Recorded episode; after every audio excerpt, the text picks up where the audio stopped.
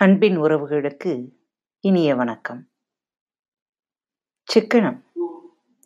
சிக்கனம் சேமிப்பு பற்றி பேச அமைச்சர் வந்தார். தனி விமானத்தில். இன்றைய கதை சுருக்கத்தின் விளக்கமும் இதுவே. வாருங்கள் பார்ப்போம். பிறந்த நாள் பரிசு. இன்றைய கதை இதுதான். மன்னர் கிருஷ்ணதேவராயருக்கு பிறந்த நாள் விழா. நகரமெல்லாம் தோரணம் வீடெல்லாம் அலங்காரம். மக்கள் தங்கள் பிறந்த நாள் போல மன்னரின் பிறந்த நாளை மகிழ்ச்சியோடு கொண்டாடினர். முதல் நாள் இரவே வீதிகள் தோறும் ஆடல் பாடல் நிகழ்ச்சிகள் வான வேடிக்கைகள் அரண்மனையில் வெளிநாடுகளிலிருந்து வந்தவர்களுக்கும் விருந்து ஏக தடபுடலாக நடந்தது. மறுநாள் அரசவையில் அரசருக்கு மரியாதை செலுத்துதல் நடந்தது. முதலில் வெளிநாடுகளிலிருந்து வந்தவர்கள் பரிசளித்தார்கள். பிறகு அரச பிரதானிகள் பொதுமக்கள் மன்னருக்கு பரிசளித்து மரியாதை செலுத்தினார்கள். அதன் பிறகு அரசின் நெருங்கிய நண்பர்கள் தங்கள் பரிசுகளை அளித்தனர். அப்போதுதான் பெரியதொரு பொட்டலத்துடன் தெனாலிராமன் உள்ளே நுழைந்தான். அரசர் உட்பட எல்லோரும் வியப்போடு அவனை பார்த்தனர்.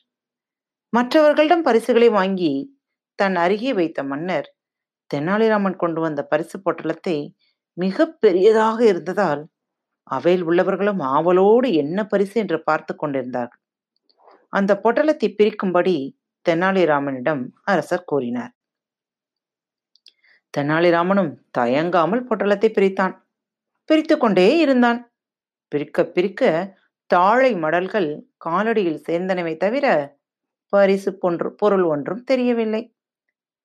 அதனால் எல்லோரும் ஆவலுடன் கவனித்தனர். கடைசியில் மிகச்சிறிய பொட்டலமாக இருந்ததை பிரித்தான். அதற்குள் நன்றாக பழுத்து காய்ந்த புளியம்பழம் ஒன்று இருந்தது. அவையினர் கேலியாக சிரித்தனர். அரசர் கையமர்த்தி சிரிப்பு அடங்கியவுடன் தெனாலிராமன் கொடுத்த பரிசு சிறிதாக இருக்கலாம். அதற்கு அவன் கொடுக்க போகும் விளக்கமோ மிக பெரிதாக இருக்குமல்லவா? என்று அவையினரை பார்த்து கூறிவிட்டு தெனாலிராமன் பக்கம் திரும்பி ராமா இந்த சிறிய பொருளை தேர்ந்தெடுத்ததின் காரணம் என்ன? என்று கேட்டார். அரசே ஒரு நாட்டை ஆளும் மன்னர் எப்படி இருக்க வேண்டும் என்ற தத்துவத்தை விளக்கும் பழம் புளியம்பழம் ஒன்றுதான்.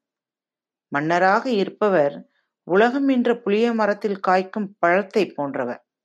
அவர் பழத்தின் சுவையைப் போல இனியவராக இருக்க வேண்டும். அதே நேரத்தில் ஆசாபாசங்கள் என்ற புளியம்பழ ஓட்டில் ஒட்டாமலும் இருக்க வேண்டும். என்பதை விளக்கவே இந்த புளியம்பழத்தை பரிசாக கொண்டு வந்தேன். புளியம்பழமும் ஓடும் போல இருங்கள் என்று அரசரை வாழ்த்தினான். அவையினர் கைதட்டி ஆரவாரம் செய்தனர்.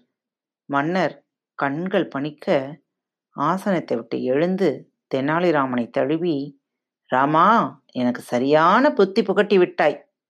ஒரு பிறந்தநாள் விழாவிற்கு இத்தனை ஆடம்பரம் தேவையில்லைதான். பொக்கிஷ பணமும் பொதுமக்கள் பணமும் வீணாகும்படி செய்துவிட்டேனே. உடனே விசேஷங்களை நிறுத்துங்கள்.